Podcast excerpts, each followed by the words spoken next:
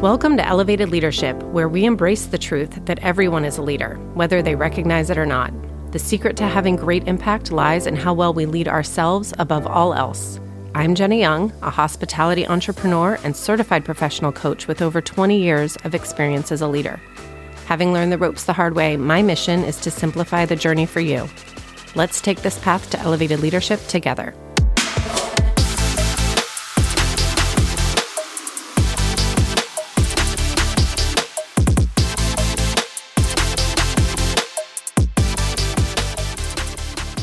I'm so ready for today's recording, where we will talk about a skill that every leader can improve for themselves, and I highly recommend that we all do. But first, thank you for all the support so far for this podcast.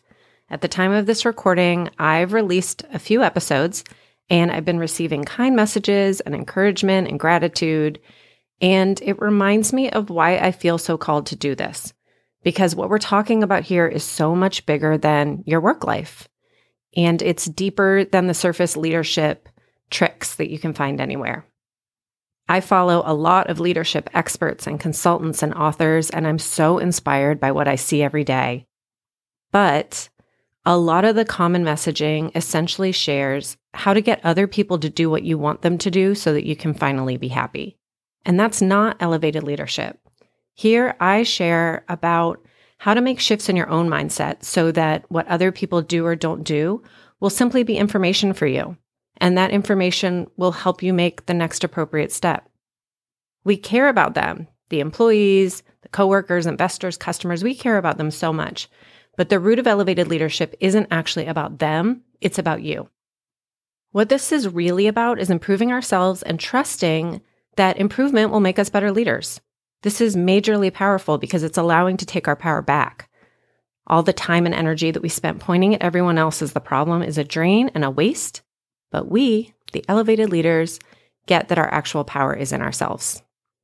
All this inner work that we do or understand here will ripple out, so it doesn't really matter what your challenge is. You could come to me with any issue, and we will always start by looking at your perception of the issue. We'll clean that up first and then address what's happening outside of yourself. It's life-changing stuff, and I'm so happy that you're here.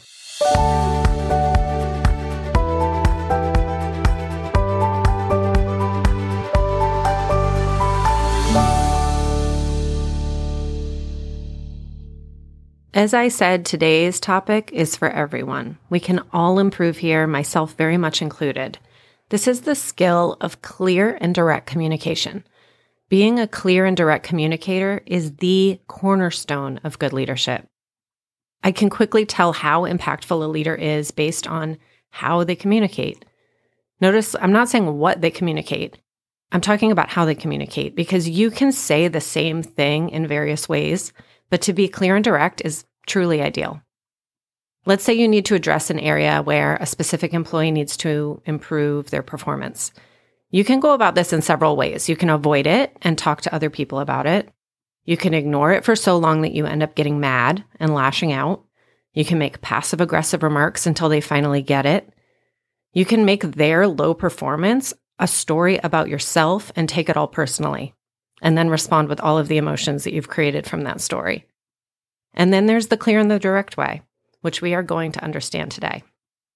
I'm especially excited to share on this particular topic because I was so bad at it for so long, and improving here has saved me so much energy. The fact that this was one of my biggest struggles in my own journey tells you that I've lived it, I've been the crash test dummy, and I know how hard it can be, but I also know how possible and helpful it is. As always, I'm going to offer a completely different take on this topic. If you search the words communication and leader into your podcast search engine, you'll find thousands of episodes, and all of them have something very valuable to offer, but I'm confident that this is a new take and specific to people who run small businesses. So let's address the common resistance that I tend to hear right up front, because I want to get you on this train. It's common for quote experts to share tips and tricks and hacks, but they don't actually address why the other person needs the tips and tricks and hacks first. The foundation matters, so let me know if you see yourself in any of these resistance reasons. A common resistance is that you don't want to seem mean rude, bossy, or any other negative adjective that you can come up with. And I understand, because we all want to be liked, and there's a ton of value in being liked. I want you to be liked, but being clear and direct makes you more enjoyable to work with, not less enjoyable. We'll tackle this concern later on because I know it's a big one for a lot of people. Another resistance is that you don't want to sound robotic or lose your own personality in your tone of voice. Of course not. I'm here to tell you to be yourself and talk with your own warmth and care. But we are using way too many words, or we're avoiding what needs to be said entirely, and it typically comes from a place of insecurity or fear. When you can be clear and direct from a place of trust and kindness, you actually become more caring and more warm, not less. Your true personality can finally shine through. The final common resistance that I hear, especially when I'm coaching other leaders, is that they don't want to upset the other person. And what I will say to this is that we all need to do our own work, and how they hear what you say is their job. It's impossible to determine how someone else is going to react to what you say. It's your job to manage how and what and why you say what you say. And when you manage that well, it's much easier to let go of the attachment to their response. Brené Brown is a famous researcher and author who coined the term clear is kind. And this is pretty groundbreaking because a lot of people avoid being clear because they don't want to be mean or unlikable. But clear is kind teaches us that it's actually kind to be straight with others. If something isn't working and you care about them, they deserve to hear that from you. Your intentions are to help them or to create a positive shift in some way. That is kind. This also asserts that unclear is unkind. It's funny to think of all the people, and I was absolutely one of them, who don't say things because they want to be kind, but not saying the thing is accomplishing the opposite. I coach a variety of leaders, and the majority of the problems that they face are connected one hundred percent to how they communicate or don't communicate. We can solve this. Before we can understand how to be a better communicator, it's helpful to understand where you're starting right now. Do you have a team who's ready to elevate their leadership? The very best way to improve a company is to improve and invest in their team. I'm offering customizable group workshops that cover topics you will not hear on this podcast.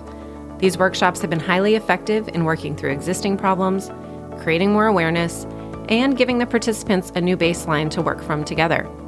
Everyone is a leader despite their title, and when you treat them as such, they elevate themselves.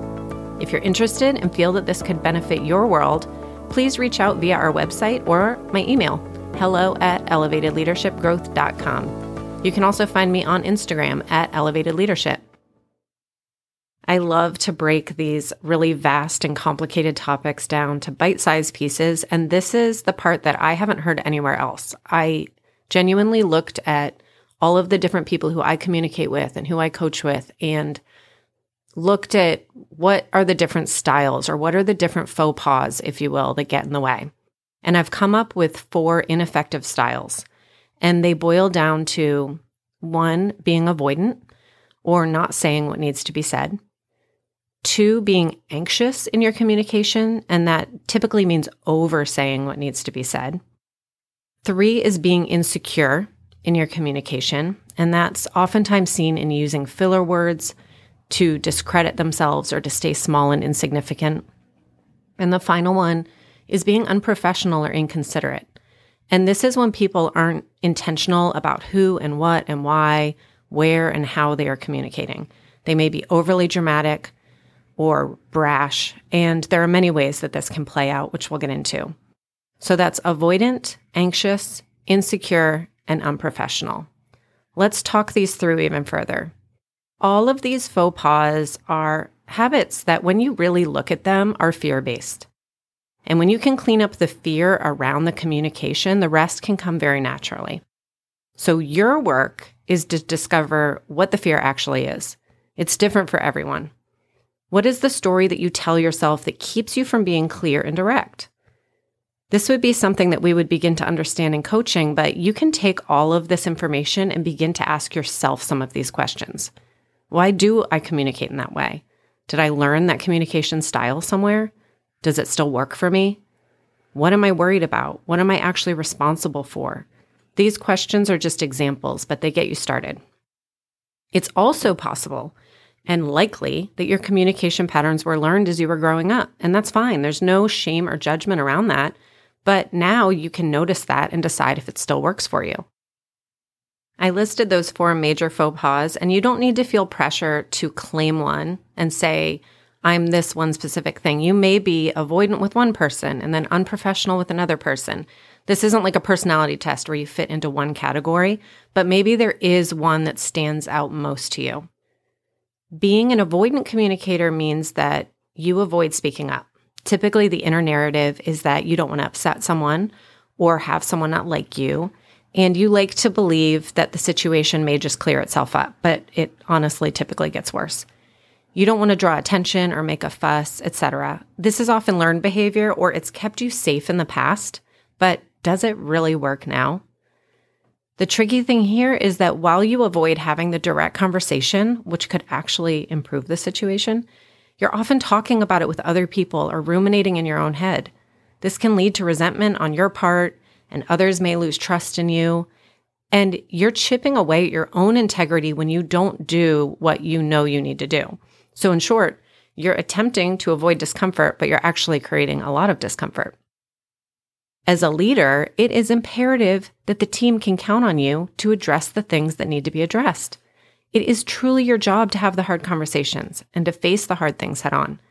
I have so many tips. It's one of my favorite topics around how to have hard conversations, but it really deserves its own episode. And I share them on my Instagram. I have different reels around this, but I'll make a note to make it a future episode as well. In the meantime, remember that clear is kind, and that when your intentions are for positive change, you have no reason to avoid or fear. Faux pas number two and three, I will bundle them together because the anxious and the insecure communication types go hand in hand. And this has nothing to do with mental health. I know the word anxious is loaded and there's a lot of other context around it, but in this context, anxious communication, it's boiled down to the need to react quickly and to potentially keep talking long after the point has been made. The more they say, the more their powerful point is diluted. They tend to be uncomfortable with silence, and they'll speak up before fully thinking just to feel more comfortable. These people coincidentally feel responsible for the experiences that other people have. So it has that codependent energy to it. They may think, oh no, I have to say something because this is this is about to be awkward for everyone. And if no one says anything, I'm not really sure what to say, but let me just jump in here. I'll fill the space really quick so no one else feels like they have to.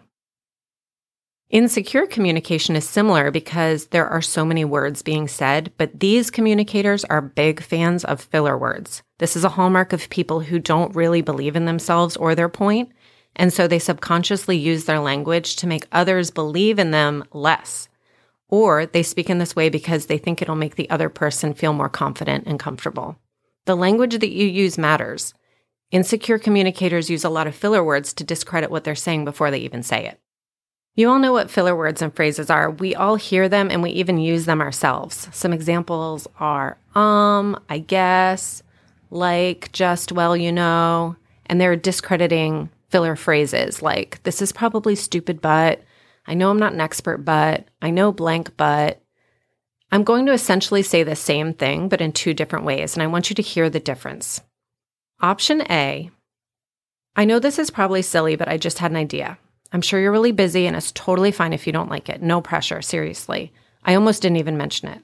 I was just thinking, insert idea here. Or option B, I have an idea I'd love to share. Is this a good time for you? In this option B, you are clear and direct that you have an idea and you're very courteous of their time to make sure that they're able to hear it. They are adults. They can decide what they think about your idea. They don't need you to disqualify or give them permission to not like it before you start. And you're also an adult, and you can handle if they don't like the idea. The final faux pas is unprofessional or inconsiderate communication. The best way that I can describe this is that the communicator isn't choosing the appropriate who, what, where, when, why, or how of what they're saying. That sounds like a lot, but basically this can look like sharing information or venting with the wrong person, discussing it in the wrong place at the wrong time, or sharing it for the wrong reasons. For anyone who struggles here, I love to practice the THINK acronym and ask yourself, is this T thoughtful, H, honest, I, intelligent, N, necessary, and K, kind. The one I know I struggle with the most is necessary. Sometimes things just don't need to be said. Another style of unprofessional communication comes from the highly dramatic and emotional communicators. Overly emotional communicators get a payoff because they get attention or sympathy that they're probably seeking, but they are exhausting in the long run. These people are typically reacting to the feelings rather than responding to the facts, which is something we covered in episode three. This category, the unprofessional faux pas, is the most straightforward, and it doesn't really need a ton of explanation. But I will say, oftentimes, if people are avoidant, they will also end up being unprofessional. So there's a little bit of a tie in there. It's frustrating to not address what needs addressing, and in that frustration, we can get petty. It could be that when you address your avoidance, the professionalism will magically appear. And listen, I am a big fan of a gab fest with friends, and I don't perfectly strategize every word that I say all day. I say things that I wish I could take back. I say things that could have been worded in a more impactful way. My goal in today's podcast, as with every episode, is to encourage you to have more awareness about what you do. Shifting the way that you communicate takes practice, and it, it really may feel a little strange at first. But you'll find your voice and you'll find your rhythm, and you can trust the process. The best tip I can give you to get started, if you're listening and thinking, oh, I, I can relate to this, but it's such a giant thing to have to change in my life, is to start with your texts and your emails. Because with texts and emails, you have more time to be intentional, and there's less pressure and less of a chance to slip into an old habit. When you're speaking, if you notice that you slip into the old habit, just notice it. Recognize it. It will change the more you notice it, the more you will begin to be intentional about it. Believe it or not, and I bet you can, I have so many additional thoughts and tools for effective communication, but they will come in a future episode. We're all busy. We're making moves. I'm honored that you give your attention to this podcast. And I also have a newsletter that I send out to fellow leaders. You can sign up on my website, which is elevated leadership growth dot com. And I share communication tips there as well. As with every topic, this starts with yourself, and when you're communicating with the right person, in the right place, and time, with good intentions and energy, you have nothing to fear, force, or avoid. You have got this.